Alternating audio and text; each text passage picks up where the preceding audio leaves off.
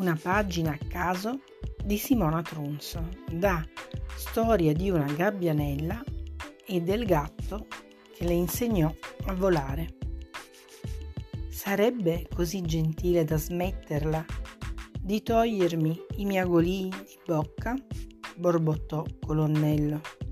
Mi scusi, è che per me l'enciclopedia è irresistibile. Ogni volta che guardo sulle sue pagine imparo qualcosa di nuovo. Si giustificò Diderot e continuò a guardare le parole finché non trovò quella che cercava. Ma ciò che l'enciclopedia diceva dei gabbiani non fu di grande aiuto. Scoprirono solo che la gabbiana, oggetto delle loro preoccupazioni, apparteneva alla specie argentata, cosiddetta per il colore argenteo delle sue piume. E anche quello che trovarono sul petrolio non li portò a scoprire come aiutare la gabbiana, ma solo a sorbirsi una lunga dissertazione di Diderot, che non la finiva più di parlare di una certa guerra del petrolio, scoppiata negli anni 70. Per gli aculei del riccio, siamo di nuovo da capo, miagolò Zorba. È terribile, terribile.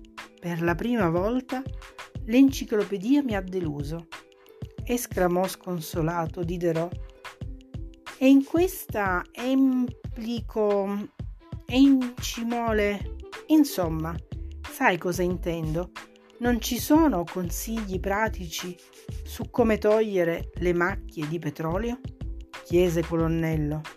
Geniale, terribilmente geniale. Avremmo dovuto iniziare da lì.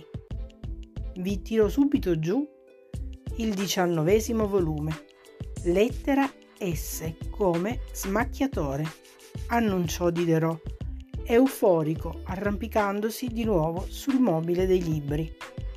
Si rende conto? Se lei avesse evitato quell'odiosa abitudine di togliermi i miagolì di bocca, sapremmo già cosa fare, spiegò colonnello al silenzioso segretario. Nella pagina dedicata alla parola smacchiatore trovarono, oltre a come togliere le macchie di marmellata inchiostro di china, sangue e sciroppo di lamponi la soluzione per eliminare le macchie di petrolio.